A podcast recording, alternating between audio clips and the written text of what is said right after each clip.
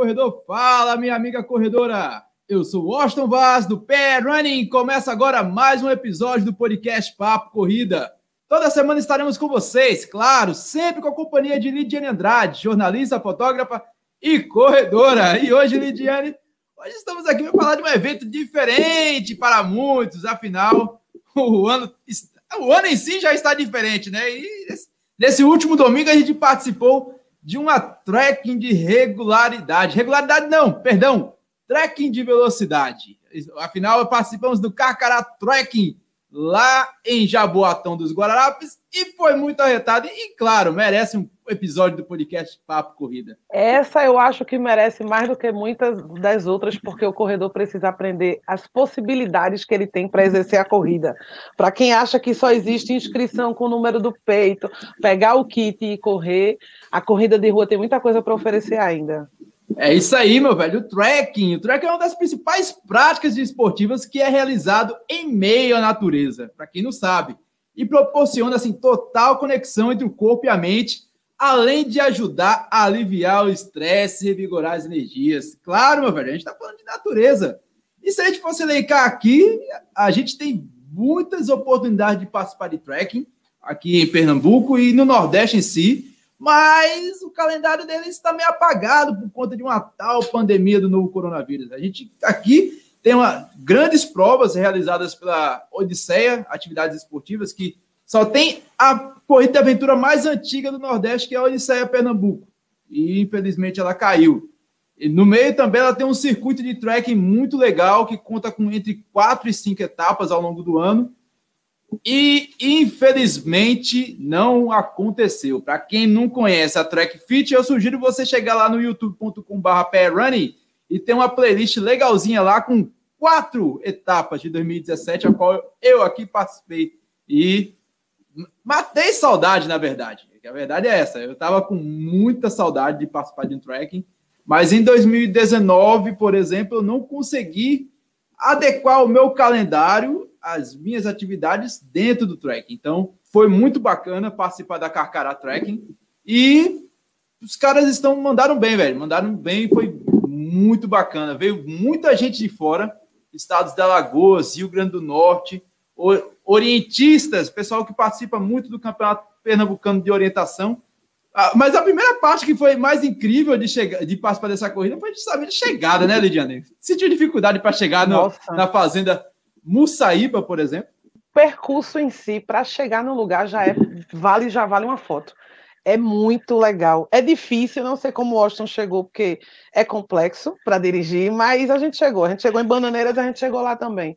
Mas é, é, é longe, é distante, você tem que ter disponibilidade também já para chegar no lugar. Mas eu garanto que vale a pena.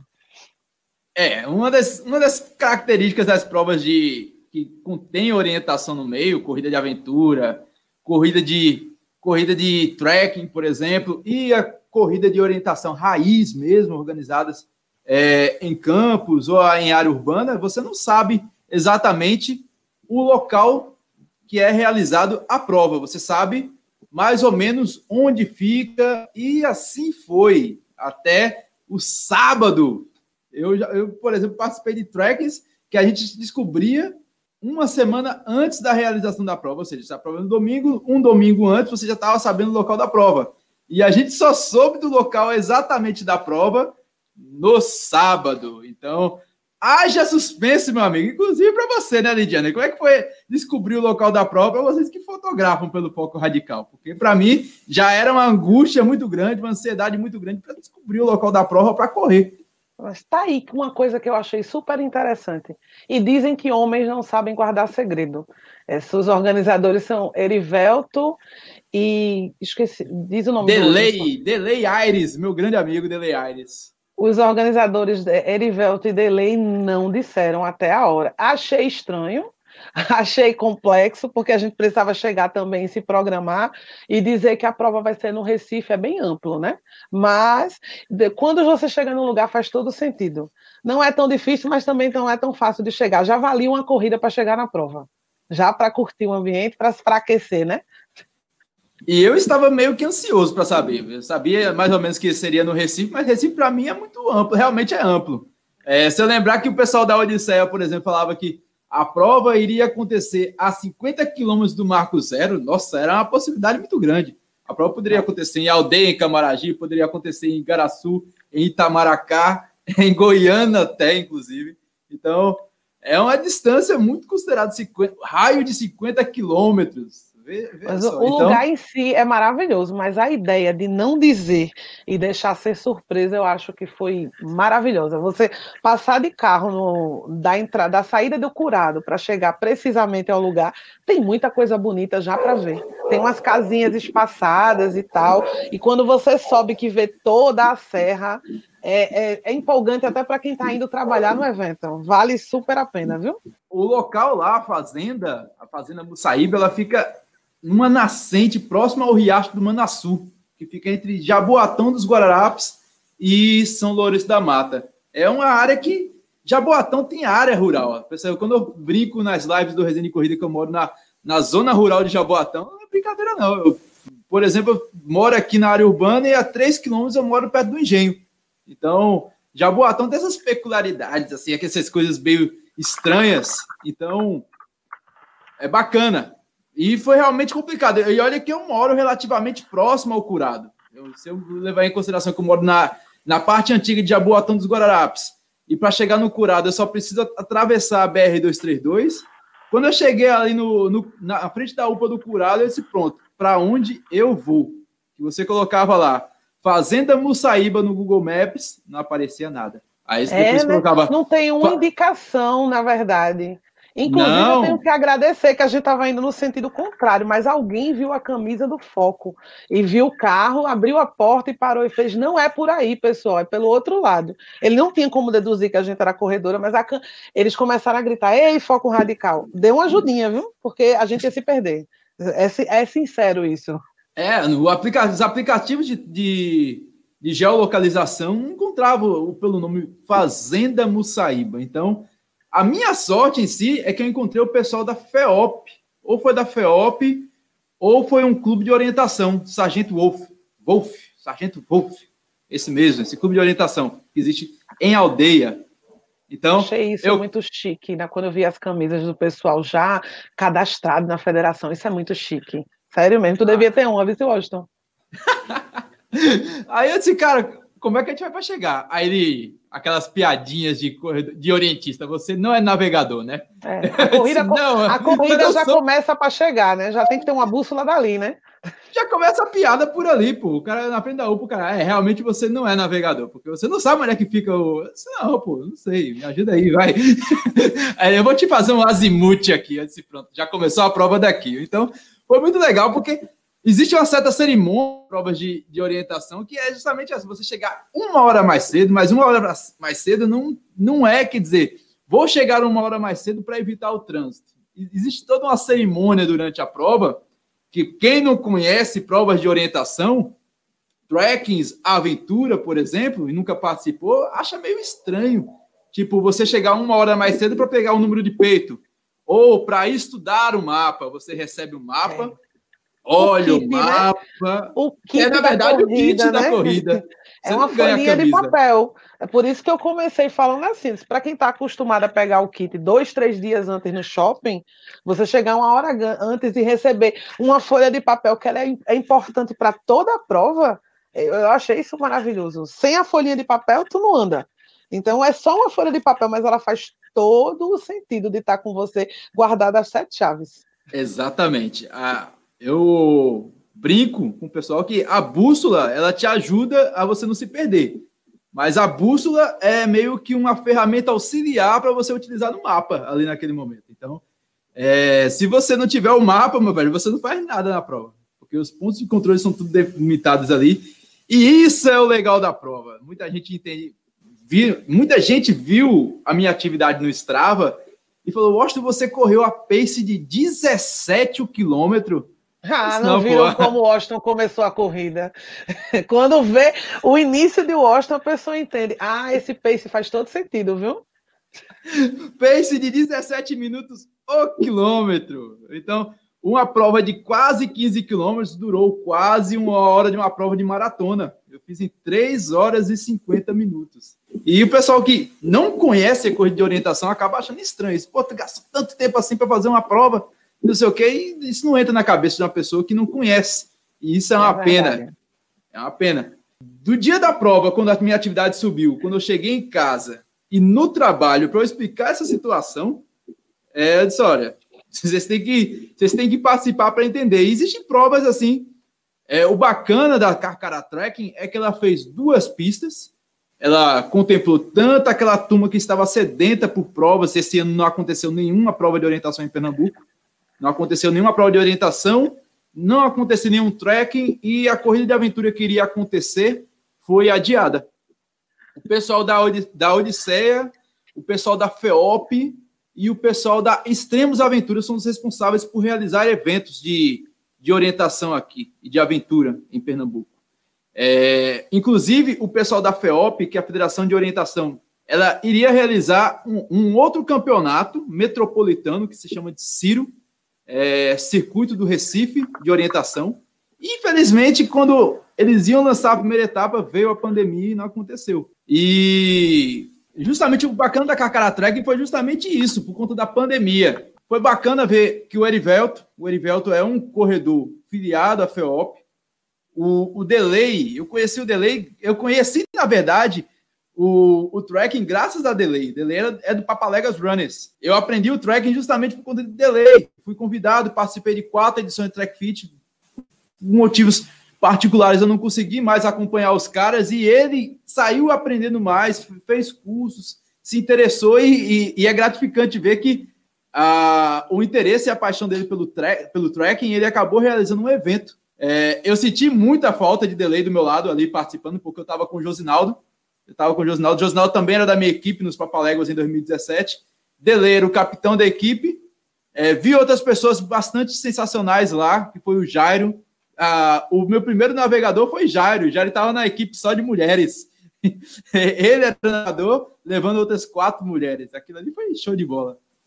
Eu achei isso sensacional. Você levar e acompanhar até o final um público bem diferente do seu como navegador, é, é uma prova para se doar, é uma prova diferente, né? Eu acho que se eu tivesse que nomear de duas palavras para essa prova, eu diria que é conhecimento. Sem conhecimento não rola, não adianta você ir. E resistência. Se você não tiver resistência, porque se você perder o caminho, isso significa que você vai ter muito resistência para chegar. Você pode ter os monstros assim da velocidade, a primeira equipe terminou, se eu não me engano, em 48 minutos, o percurso iniciante. E isso é um tempo assim bem, bem pequeno para uma prova desse tipo. Mas se você for estendendo a prova, chegar no ponto errado, ela vai aumentando. Mais meia hora, 40 minutos, e aí você tem que ter treino, tem que ter força, resistência. Ou você faz como o Austin, que já cai de primeira. Né? Que já cai. Ou eu fotografando o pessoal largando, vi o Austin subindo o morro de primeira, até comentei, eu disse, ah, perguntei para Erivelto, fiz, e pode ser assim? Ele pode, pode tudo. Se eles escolheram assim, a estratégia deles. Lá vem o Austin caindo, descendo, depois, e o pessoal esperando por ele, já de primeira, nos primeiros cinco minutos de prova, que é para provar que se é para se lascar, a gente já começa logo assim, né? Ah, você tocou num assunto bastante bacana, porque é, uma das características da, das provas de orientação, de trekking, de aventura, é que você recebe o mapa, você sabe que tem que largar daquele ponto, você tem que chegar naquele ponto, mas você é que faz o percurso. Assim, fazer o percurso entre aspas, porque você tem que passar por pontos, ou seja, é, você tem pontos de controles, que são denominados PCs, para ficar mais fácil a nossa, a nossa linguajar. E dentro do mapa você vai ter de 5 a 10 PCs e você tem que passar de forma é, contínua, ou seja, para você passar no ponto 3, você tem que passar no ponto 2 primeiro. Mas na prova ontem não tinha isso. Ou seja, a, o mapa estava muito flexibilizado. Era uma pista muito grande, muito dura. A verdade é essa, muito dura, e a chuva, a chuva ajudou bastante a deixar ela mais dura ainda. É demais. Deu uma chuvinha massa, né? Bom para o equipamento fotográfico pra caramba. Mas e foi uma chuvinha de uns 10 minutos, suficiente para eu levar o mesmo banho que todo corredor levou. mas é da vida, a vida que segue. A, a, a minha mochila fotográfica ela é para chuva, ela aguenta. Agora, para o corredor foi ótimo. Um clima daquele agradável foi muito legal. Ah, o clima para correr foi uma delícia, mas levando em consideração que a gente estava numa mata, de repente é. chove, e na mata tem folha, e, a, e tem folha seca, e essa folha seca é escorregadia, haja chama, amigo. Então, o bacana, mas voltando a falar, o bacana da prova de orientação é que você não tem um percurso definido como é uma prova de obstáculos e trilha, por exemplo, na natureza. Se a gente for comparar provas em ambientes fora da zona urbana. Você corre uma corrida de montanha, você corre uma corrida de trilha ou você corre uma prova de obstáculos, você tem um percurso, queira ou não, você tem um percurso. Existe um percurso, mesmo que seja um single track, mas você tem que passar por ali. A trilha está sinalizada, tem sinalizações. Tem uma prova de montanha, tem uma, uma, sinalização da prova de trilha, você sabe que ali aquele ponto que você está passando é o quilômetro 5, quilômetro 10. Numa prova de orientação, não. Você escolhe onde é que você quer começar. Se você quer começar no braço mais leve, no plano, ou se você quer travancar entre uma mata fechada, ou se você quer cortar caminho subindo num, num cume, como a gente fez. A estratégia que o Jovaldo, meu navegador, grande Jovaldo Bastos, foi uma honra para mim enorme participar da Carcaré com ele, porque ele conhece Pernambuco de cabo a rabo, mapeando, meu amigo. O cara é bronca. Talvez seja muito... por isso que o Washington terminou, né? Negativo. Assim, é possível, claro, é possível. grande parcela, da, grande parcela de uma prova de, de, de trekking ou de aventura, provas que são geralmente realizadas em equipe, orientação você pode fazer sozinho.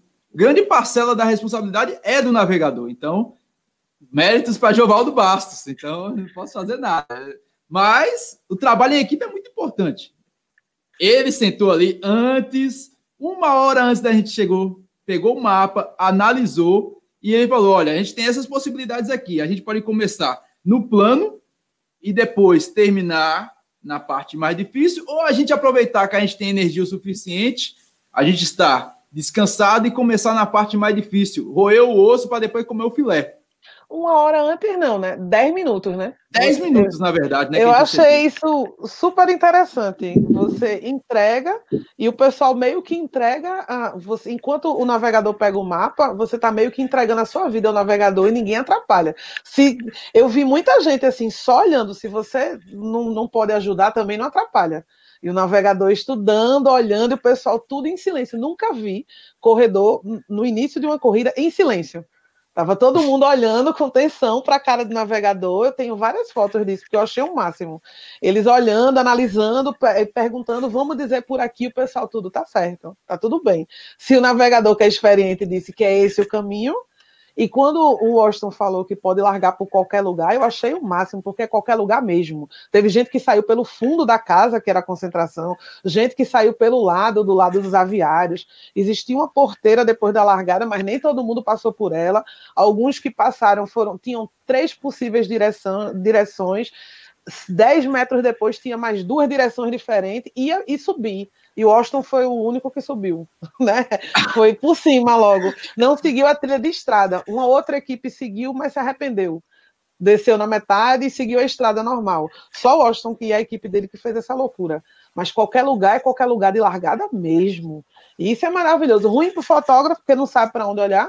Eles podem sair de qualquer lugar, mas é, de estratégia eu achei o máximo. Ganha quem tiver a, a melhor, o melhor conhecimento e a melhor autoconfiança, né?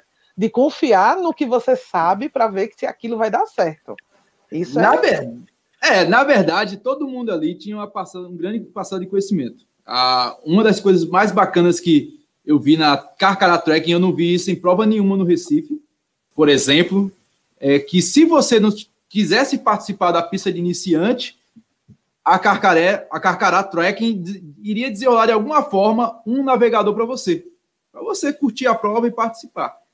É, tanto que das 15 equipes iniciantes, apenas duas foram desclassificadas. Quais motivos eu não consegui levantar. Mas de 15, 13 completaram o percurso, que era uma pista de aproximadamente 10 quilômetros, se eu não me engano. Uma eu sei, que foi o tempo, né? Ela estourou o tempo que ela tinha que passar e não passou por todos os pontos. Foi aquela que a gente encontrou quando estava saindo já Elas estavam hum. chegando, a, que deu uma certa preocupação, porque por serem iniciantes, todos os iniciantes chegaram e eles não. Aí o pessoal tinha bombeiro pra caramba para fazer, assim, para dar suporte ao pessoal, tinha moto para andar pelo percurso, tinha gente experiente, já que os organizadores foram os que colocaram os pontos de controle, eles também sabem por onde procurar no raio. É um ambiente controlado, é vou me aventurar na selva, mas com um certo controle. Por isso que eu acho que vale super a pena um dia de experiência com treino, porque tem que treinar um pouquinho antes para pelo menos saber se, se eu me perder, eu não vou morrer, eu não vou passar mal, porque o, o é difícil o trazer de volta, mas não impossível. Mas demora um pouco para você para perceber se a pessoa está participando da prova ou se ela está perdida de verdade. Né? Tem, tem que ter um bom senso, mas os organizadores são muito bons nisso, de saber que está no tempo previsto. Eles sempre me davam um retorno de que não é isso mesmo, eles são experientes, vai demorar mais um pouco, porque o Washington demorou bastante. E os meus amigos, o Washington e Sandra, demoraram e deram uma certa preocupação à pessoa, se eles realmente vão chegar ou se iam ser resgatados para fazer emoção. Mas estava no tempo esperado. De acordo com o meu Strava, eu terminei a prova em 3 horas e 40 ou 50 minutos. Sendo que o resultado final, claro, aí eu vou explicar. Tem, tinha um ponto de controle bônus, no qual apenas o navegador entrava na pista, ou seja, tinha a pista grande, que é a pista de 10 a 15 quilômetros da gente, dos, dos experientes, e dentro da pista existia uma micropista onde apenas o navegador entrava e ele tinha que encontrar três pontos de controles. Três não, perdão, quatro pontos de controle. Se ele encontrasse esses quatro pontos de controle, é, iria descontar 50 minutos da, do, do, tempo da pessoa. Ou seja, de 3,50, o, de 3 horas e 50 minutos, o meu tempo final foi 2 horas e 57. Foi o, o tempo desafio que... dentro do desafio. É um desafio dentro do desafio. Por quê? Isso é, é até um ponto que é complicado falar. A, a orienta, as provas de orientações não tem uma molecada assim, a turma de 23, 24 anos, é a turma mais experiente. É. Não, tinha, eu vi, acho que duas pessoas novas, assim, do menos de 25 anos. O resto eram todos as, ou da minha idade ou acima disso. Exatamente. Nunca vou esquecer de Keisa. Eu vou até eternizar o nome de Keisa nesse podcast, porque Keisa foi o máximo. Ela com certeza era a mais nova da prova e gritou bastante. Foi muito emocionante ela atravessando o lago. Mas ela, ela disse que era a primeira vez que participava disso da vida. Nunca nem participou de uma corrida em trilha. Então, é, de, de novos mesmo, o resto eram todos experientes. Também a gente não vê os grupos de corrida tradicionais, né? Que a gente está acostumado a ver as camisas, a camisa. Papaléguas é conhecido. Papaléguas é conhecido e tinha um outro grupo bastante conhecido, que é, é, é, um novato, na verdade, mas existe, existe já há um certo tempo, acho que uns dois anos, é o, os Corredores de Casa Amarela. Os Corredores de Casa Sim. Amarela também fizeram uma equipe. Foi bacana. Então, foram 31, 31 equipes, dois grupos conhecidos. O resto tinha, mas tinha um fardamento, tinham as camisas deles de orientação desse tipo de prova. É um público bem é um específico, né? diferente, né? É um público bem diferente, realmente. Se a gente for observar. E, assim, eu já conhecia boa parte ali. A verdade é essa. O pessoal, da, o pessoal que participava da Track Fit da Odisseia e da Minha Aventura, tinha lá, por exemplo, o pessoal que organiza a Eco Run, é, o Salgado, o Maurício.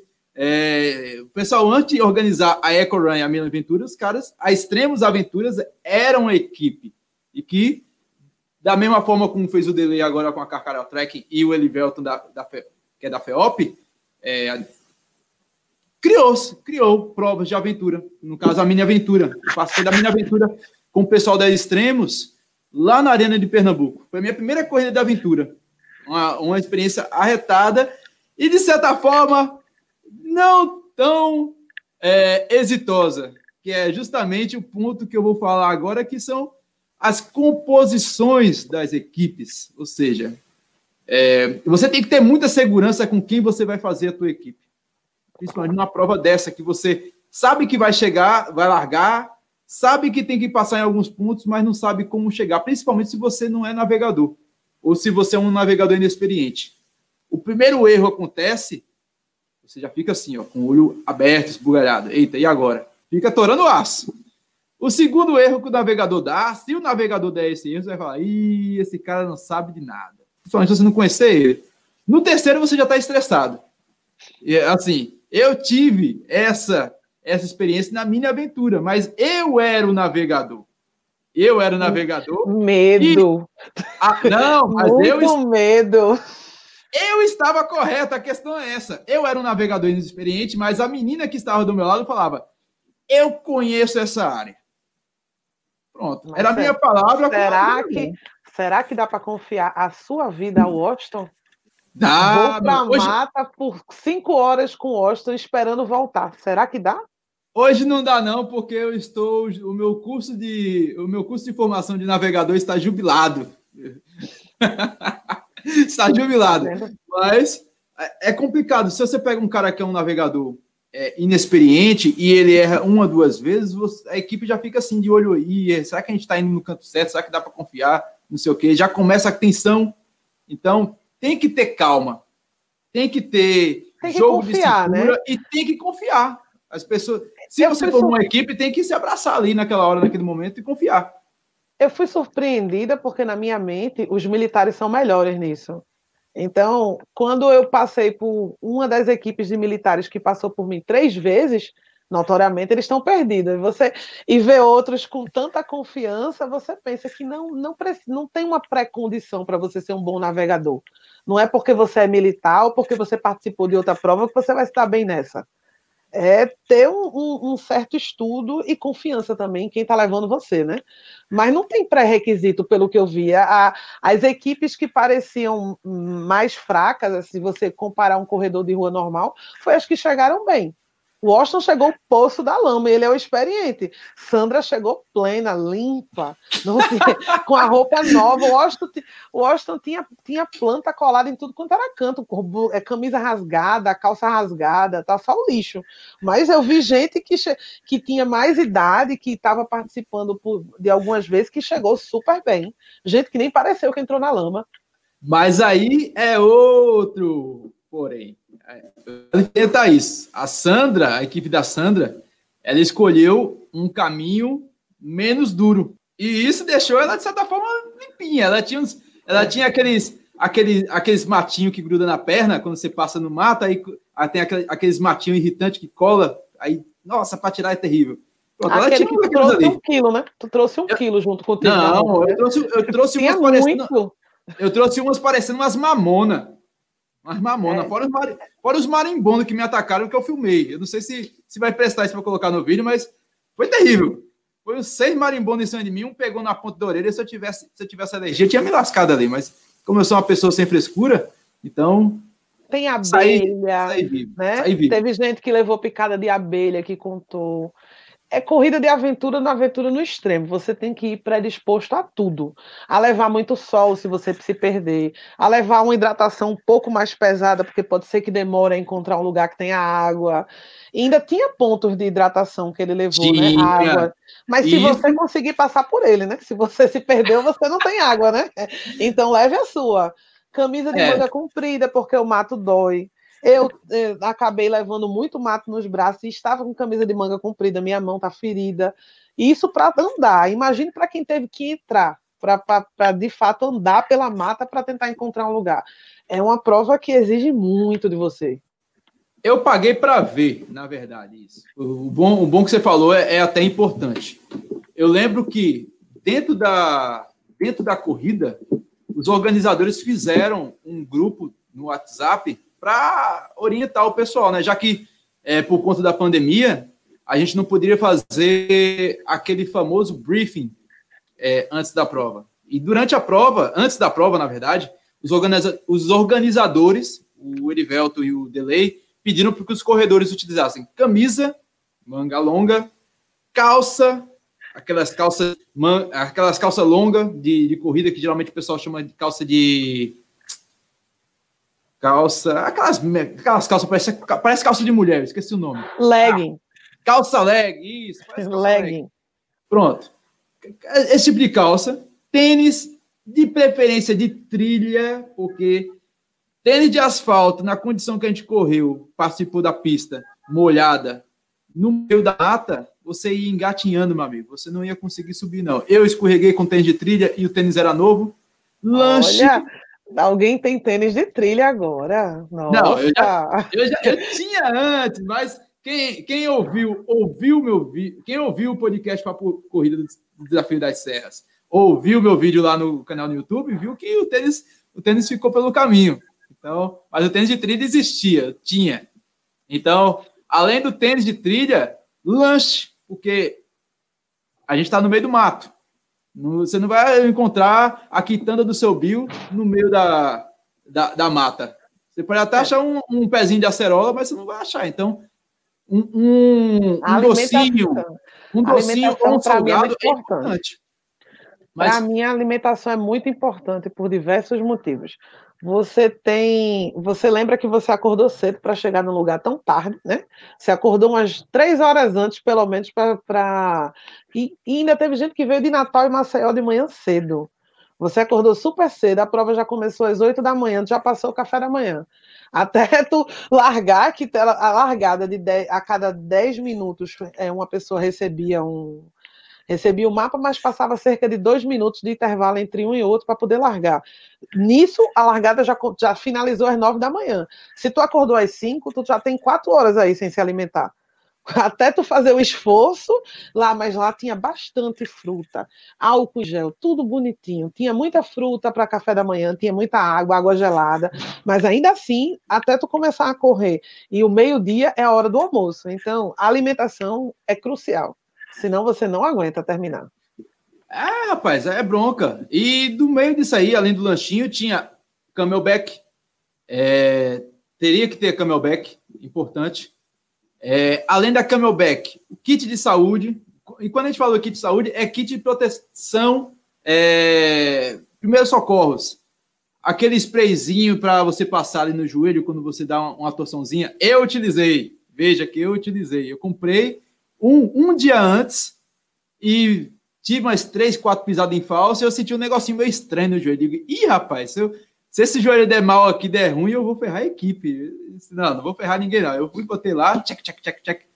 É, botei e foi tranquilo. Então, além do kit de saúde bússola, que era o navegador que eu utilizava, uma caneta daquelas de retroprojetor, não é qualquer caneta. Era, a caneta era muito importante para você fazer anotações no mapa. Você chegar e definir a, a rota, marcar, rasurar durante a prova. Além disso, a prova ainda pedia bonés e óculos de sol. Boné eu não utilizei, eu utilizei meu chapeuzinho de palha, mas senti bastante receio de não ter utilizado um óculos de sol, até porque eu não uso óculos e não uso óculos de sol, não tenho hábito.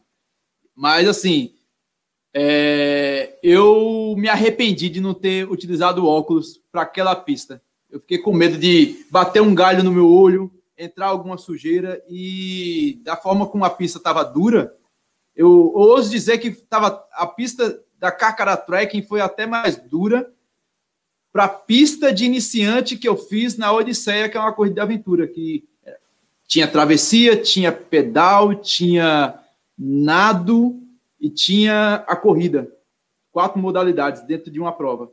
É, eu achei mais dura, pelo menos a parte de comparando uma prova era mais plana e essa não era, tinha muita subida, tinha muita fechada, essa foi mais dura. Então, existem itens obrigatórios que se o corredor não for com esses itens que a gente citou aqui agora há pouco, ele pode se ferrar. Eu, por exemplo, ele nem colocou aqui nesse kit, nesse, nesses itens, obrigatórios, eu senti falta de um negócio chamado luva. Porque eu você... vi pessoas com luva, eu vi uma senhora largando com luva, achei que seria necessário também. É, você cai, você a primeira coisa que você quando vai cair, você apoia a mão. Dependendo do que você tenha no chão, você vai rasgar a sua mão como estou rasgada aqui. É, é interessante, e não é né? é e não é caro, viu? E não é e, caro um par de luva antiderrapante. É, entenda que isso não é frescura. Aí diz, ai, Washington, tá com medo de machucar a mãozinha, fica machucado. Não, é porque existe um negócio chamado infecção. É... Eu vou te dar, vou dar um spoiler aqui. Assista Eco Challenge, a, a série é. Eco Challenge. E você vai ver o que, que nós estamos falando aqui, o porquê que a luva é interessante. É infecção, cara. Você vai se machucar, você machuca a mão, entra bactérias, micróbios, as, as, as tristeza danada aí na tua mão, incha. Você tem alergia a alguma coisa, você tá lascado. Eu mesmo peguei, me apoiei em várias árvores com, com espinhos. Quando eu via que eu tava tocando espinho, eu voltava. Mas se eu fosse com sede, se eu fosse tabacudo, eu chegava e, e me apoiasse como se estivesse apoiando num pé, de, num pé de manga, num pé de coco, eu tinha me lascado, pô, eu tinha me ferrado. Então, eu senti falta da luva. Eu senti. E tinha luva e não levei. Senti mais falta da luva do que do óculos, porque o óculos, quando eu vinha, eu via que tinha algo inóspito na minha frente, eu fazia, colocava a mão no rosto e passava. E, e fui assim até o fim da prova. A Lidiane falou aí que eu cheguei só o pó da rabiola. Aí foi a estratégia do grande Jovaldo. A gente perdeu muito tempo no PC 58. Talvez se a gente não tivesse perdido tanto tempo nesse PC, a gente teria chegado em terceiro. Tinha pontuado, tinha chegado no pódio. E a estratégia da gente pensou, foi o quê? A gente perdeu tempo nisso aqui, conseguiu o PC bônus. Aí Jovaldo falou: pessoal, se a gente seguir por esse caminho aqui, na mata, a gente vai subir e vai descer. Tem uma curva de nível aqui mostrando que vai subir e depois vai descer. Uma descida muito pesada. Tá chovendo. Possa ser que a gente encontre algo lá que não seja muito bem quisto. e foi o marimbondo. Mas poderia ser uma cobra, poderia ser um escorpião. A gente vai pagar para ver. Jovaldo é um cara experiente. Jovaldo é o cara que mais é, desenha mapa aqui. Provavelmente ele deveria conhecer já aquele local ali, até porque, é, consultando aqui, o, a Fazenda Mussaíba ela já foi palco do Campeonato Pernambucano de Orientação em 2017, há três anos. É, inclusive, o responsável pelo mapa e pelo percurso foi quem? Erivelto. Ah! Então, Fez todo sentido, né? É, então é, a FEOP, naquela época, ela contou com o apoio do Exército, é, por intermédio do Centro de Preparação de Oficiais da Reserva do Recife, o sétimo grupo de artilharia de campanha. Ou seja, foi uma prova que, com certeza, pela experiência de Erivelto, a prova não tinha chance de dar erro. Não tinha chance de dar erro, assim. O mapa já estava concebido, já tinha uma ideia, uma certa ideia de mapa. O que precisava era atualizar o mapa. E se o Erivelto conhecia, com certeza o Jovaldo conhecia aquilo ali. Então não tinha por que a gente não confiar em Jovaldo a Jaqueline, que estava na, na, minha equipe, mas o Josivaldo, a gente pensou, não, vamos lá, vamos pagar para ver. Eu acho que quem mais se lascou nessa história fui eu. Todo mundo pegou pegou um marimbondo e vieram sete em mim. Eu acho que eu tinha doce, eu acho que era mais bonito, não sei. Sei que eu me lasquei total ali. Mas todo mundo caiu, todo mundo sofreu, todo mundo passou poucas e boas, mas caramba, não é que o negócio é bom, eu, eu coloquei lá no texto, lá no, no site, eu disse, olha, a gente passou por marimbondo, caímos, levantamos, pegamos chuva, ficamos cheios de lama, ficamos cansados, mas se eu falar que foi bom, vocês vão me chamar de louco? Não, pô, foi ótimo, foi ótimo, foi bacana. Mas uma experiência boa porque eu estava com um navegador excelente. Bacana, pessoal. Que, ah, Washington, mas para ser navegador, é como? A Extremos Aventura realizou esse ano, por exemplo, um curso online, duas turmas, através do Poxa, Zoom. Que legal. Pessoal, se vocês forem lá, forem lá no, no perfil da Extremos Aventura no Instagram, instagram.com.br Extremos Aventura, Salgado realizou curso de navegação através do Zoom e depois, quando flexibilizou a pandemia, pegou essa turma, separou em grupos menores e realizou aulas práticas lá na Arena de Pernambuco, onde eu fiz a minha aventura três anos atrás. Gente com gosto, com interesse em difundir o esporte, tem aos montes, tem Salgado, tem Vascurado, que foi campeão, é, tem Inácio, que estava com Vascurado também, é, que é da FEOP, é, tem o próprio pessoal da Odisseia, Jovaldo, eu aprendi muito com o Jovaldo. Eu aprendi muito com o Sérgio Bandeira, que está isolado em, em Candeias por conta do coronavírus. O João estava lá comigo e disse que Sérgio está muito bem, mas está isolado e não quer papo com ninguém até que apareça a vacina. E eu, eu entendo o lado dele. Então, é, existem pessoas que fazem isso de graça. Eu lembro que quando eu fiz a Track Fit em 2017, toda a prova da Track Fit, ontem não, ontem Delay, quando terminou a prova, Delay e Erivelto foram buscar os pontos de controle.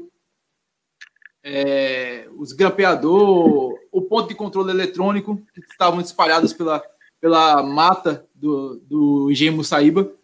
Então, já Jovaldo na Track Fit, ele falava: não, quem quiser ir comigo, no domingo que vem, vocês vão comigo, a gente busca e com o mapa eu explico como navegar. De graça. Que legal. Que Jovaldo massa. faz isso de graça. Sérgio faz isso de graça para quem está inscrito na TechFit. Ou seja, você se inscreve na TechFit e ganha o curso de orientação de graça.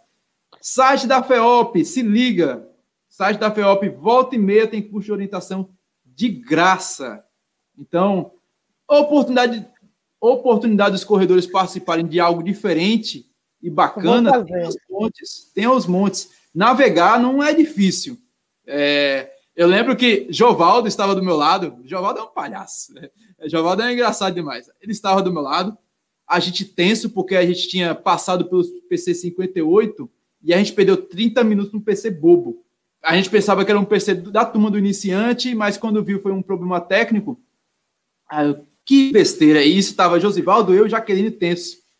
Aí, Jovaldo, para quebrar o gelo, olha, a 200 metros, a gente vai dobrar à direita e quando a gente seguir em frente, a gente vai encontrar uma igreja. E essa igreja tem que ter três telhas a menos. Está aqui no mapa. Eu, piada de orientador, uma hora dessa, Jovaldo. Porque no mapa diz lá que está a igreja, mas não diz que tem três telhas a menos. São os detalhes. É, o mapa estava tão detalhado que ele, ele soltou piadinha. O mapa estava tão bom que ele soltou piadinha. Inclusive, além da igreja, está faltando três telhas e está dizendo no mapa. Disse, Para com isso. então, é, navegar é fácil. A questão que deixa a prova mais é, complicada, digamos assim, é o seu estudo de navegação, entender o que é um azimuth, é, entender o que é atacar. É, atacar no mapa quer dizer você, tipo, você tem o ponto 53 e o ponto 54, simbolicamente. Só que, para você chegar no 53 para o 54, você tem várias características desenhadas no mapa. Uma igreja, um cemitério, uma área urbana. Ou seja, você vai chegando de pouco a pouco. Opa, dobrando à direita tem a igreja, que tem três telhas a menos. então, achou a igreja? Qual é o ponto característico depois da igreja? Que vai te levar ao ponto 54. Ah, tem duas casas, e vai ter duas casinhas desenhadas lá no mapa. Achou as duas casas. Bacana. Depois das duas casas, mais 100 metros, é o ponto 54. É isso. Não é tão difícil. A questão é, é porque justamente vem um fator psicológico, emocional, e ali te conta muito, né? Você tem que garantir é, chegar no ponto de controle no menor tempo possível. Esse menor tempo possível, às vezes, acontecem uns lapsos ali, uns deslizes, ou o PC está muito bem escondido, ou você tem um problema de vista muito grande, que você não consegue ver uma árvore, ou um arbusto, ou então a placa laranja, por exemplo. Mas bem então, escondido eles estavam. Não estavam tão fáceis assim, não. Eu achei dois, mas porque eu fui indicada. Ele me disse exatamente para onde olhar quando eu visse tal coisa. O Erivelto foi ótimo comigo, mas eu só achei por causa disso. E vi várias pessoas circulando o ponto sem conseguir encontrar. Não, escondido ele estava, mas não era tão escondido assim, né? Mas tem uma certa dificuldade. Não é tão, não é uma corrida, é uma corrida maravilhosa. Inclusive eu quero participar dessa mesma corrida, mas eu não achei tão simples.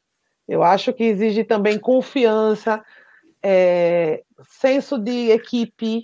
Você tá, você tá com um, um, pessoal que você tem que confiar neles do jeito que você estava confiando antes, também não atrapalhar, saber qual é o momento de falar e não falar. Tem tudo um, que o corredor de rua tradicional vai ter que aprender, né? Porque corrida de rua em si é um esporte individual. Agora, correr em equipe é complicado. É, e se eu disser que uma pessoa que entrou durante a prova disse que eu disse, pô, Jovaldo é demais. Eu sou fã de Jovaldo, eu sou fã de, de, de Shiba, eu sou fã de Delay, eu sou fã de Vascurado, eu sou fã de Jairo Marques. É, esses caras sabem tratar é fã de todos. novatos. É, pô, porque esses caras são dinossauros, pô. Esses caras que eu tô dizendo aqui, tirando o Vascurado, que é o novinho da história, o Vascurado é o novinho da história, é, a, é, a, é, é, uma das novas gerações aí da, da orientação em Pernambuco. O resto é tudo macaco velho. A verdade é essa. Tudo dinossauro, mas os caras tiram onda. Tiram onda. Os caras brigam fácil esse, esse, esse negócio de, de tracking. Mas eles têm paciência com os novatos. Mas tem gente que navega e tem o. Tem cara que sobe a cabeça. Aí, essa pessoa que a gente conhece, que eu não vou dizer o nome aqui, só para dar um exemplo, que realmente tem que ter paciência, tem que ter espírito de equipe. Ela falou, cara, se eu soubesse que a, o meu navegador fosse tão chato e impaciente com os demais, eu não tinha participado. Então, tem isso. Então, você tem que saber participar, tem que ter trabalho em equipe. Se você não tiver trabalho em equipe, você vai ter estresse no meio do caminho. Porque vai acontecer os deslizes? Vai. Vai acontecer os deslizes. Pode não acontecer. Mas se acontecer, você tem que ter paciência com o cara, o cara que caiu, se machucou e torceu o pé. E aquela prova que estava fácil, você perdeu. Não por conta da sua incapacidade, não por conta da incapacidade da equipe, mas por conta de um acaso. É, é uma pro, é, tem tantas variantes que a corrida é o menor deles, eu acho. É Não, muita você... coisa envolvendo, é muito mais caminhada. Você tem que ter um tênis legal, uma roupa legal, você tem que confiar no outro, ter paciência quando as pessoas ficam impacientes. Pessoas, depois de muito tempo de esforço, começam a ficar impacientes. Principalmente quando você não vê uma, uma chegada, você não tem ideia de que lado ela está. Se você não conhece, você está sendo é, orientado, está sendo levado no caminho, tem que ter muita paciência, tanto quem lidera como quem é liderado. Então, a corrida, para quem está ouvindo e diz quero correr uma, um, um evento desse, nem está no nome do evento.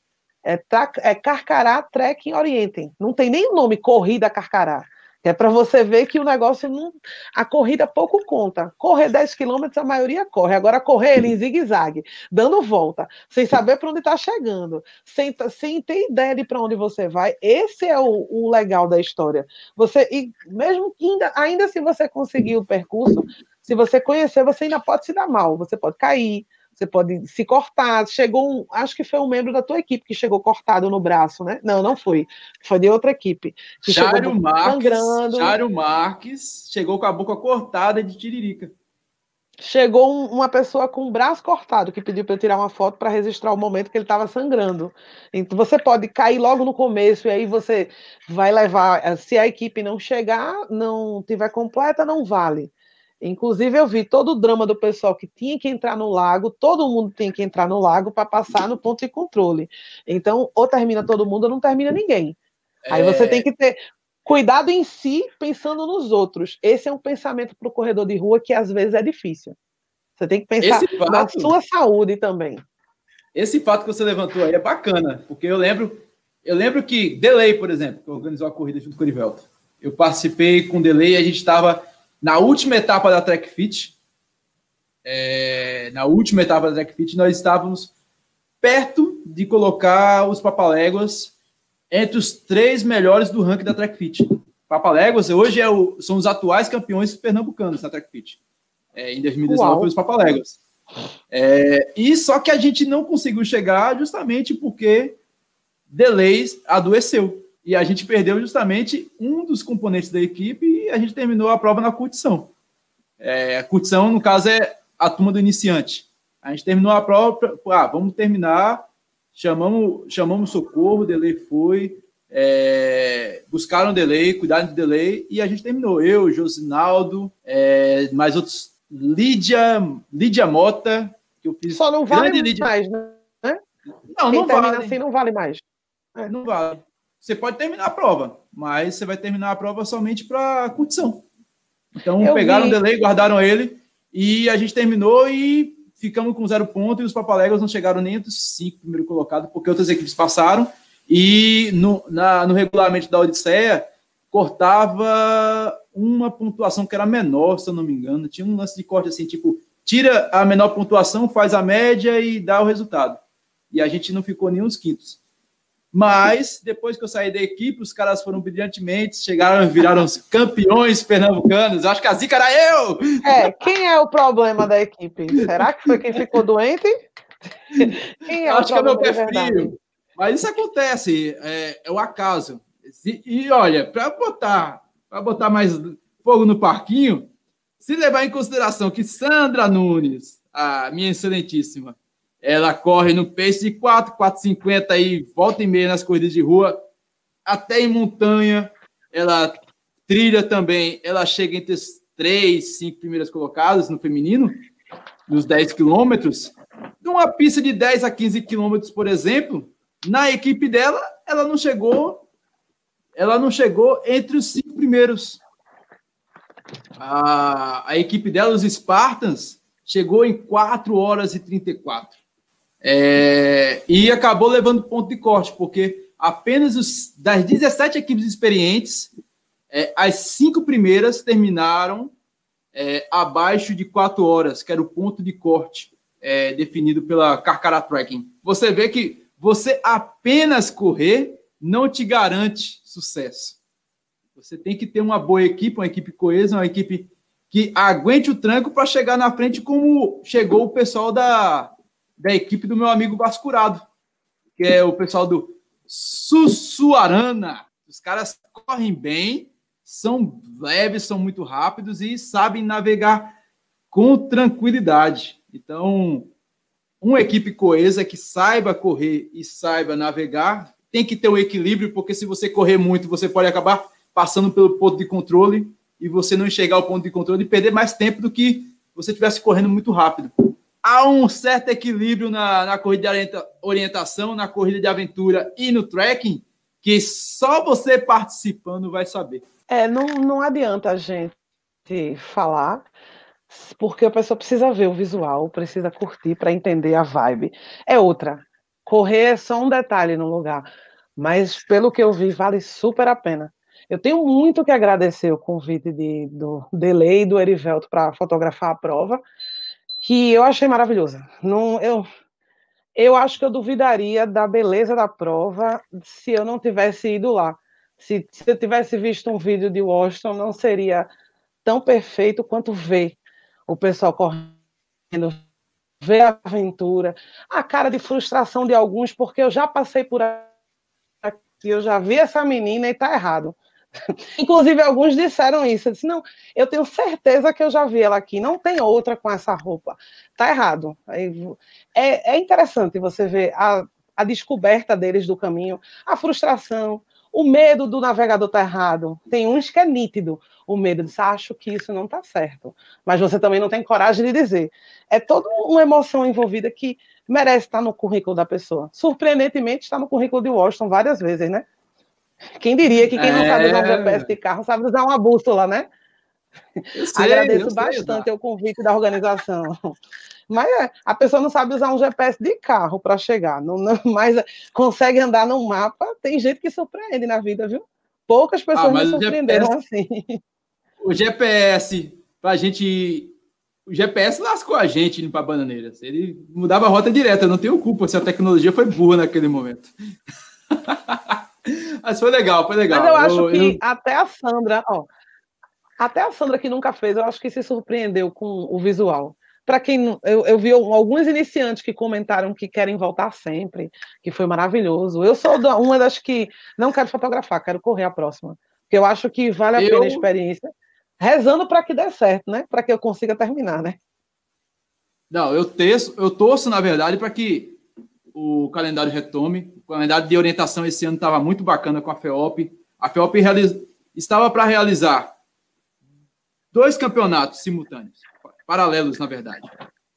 o próprio Campeonato Pernambucano de Orientação e o Campeonato Metropolitano, que seria o CIRO, o Circuito, Circuito do Recife de Orientação.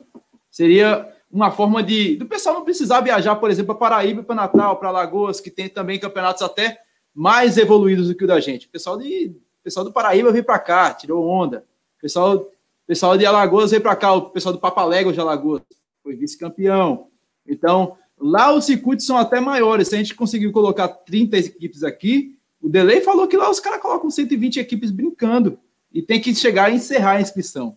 Então eu torço bastante para que em 2021 essa, essa vacina apareça logo para botar aqui no meu braço, em vez de ser uma picada de marimbondo, seja uma picada de, de injeção, e, e voltem a ter os circuitos de orientação, e a gente possa trazer esse pessoal daqui no podcast Papo Corrida para falar sobre como vai ser o circuito da, da Federação de Orientação de Pernambuco, a FEOP, como vai ser o Ciro, como vai ser a mini aventura da Extremos Aventura, como vai ser a segunda edição do Carcará Trekking, como vai ser a, a corrida da aventura da Odisseia, a volta da Trek Fit. Eu tô louco para começar a falar sobre essas coisas e apresentar essas pessoas aqui, que são pessoas, como eu disse, são meus heróis, meu velho. Eu sou fã desses caras. Merecem. Então, a, inclusive, o teu grande ídolo lá, que tem um cabelo grande, equipe número 25. Eu decorei até o número dele.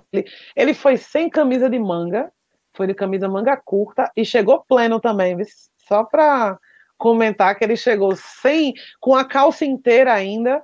Mas eu acho que o Washington boicotou, porque ele rasgou a calça antes. Ele rasgou na outra prova, já chegou com ela rasgada, porque é aquele tipo de coisa. Se não der certo, o visual eu já tenho, né? Foi meio que uma estratégia para foto. Acredito nisso. Se não der, eu já tô sujo, a calça já tá rasgada, o tênis já tá aqui todo sujinho, já dá para parecer que eu fiz. É, Será? mais ou menos isso, mas não, eu já sabia que a prova ia ser pesada, para que eu vou comprar uma calça nova, sendo que eu vou me lascar todinho, a calça rasgando no meio das coisas. É, ainda bem que eu não comprei porque aconteceu realmente isso. Eu só faltei enrolar, mas é isso aí. Mas é isso aí, Lidiane. A gente vai chegando ao fim de mais um episódio do podcast Papo Corrida. E você aí já sabe, meu velho, estamos em todos os aplicativos agregador de podcast: Deezer, Spotify, Google Podcast, Apple Podcast e agora também na Amazon, meu velho. Isso mesmo, na Amazon Prime Music. E se você bobear, você encontra a gente até na radiola da sua avó. É isso mesmo? Ficamos por aqui. Um beijo, um abraço e até mais. Tchau!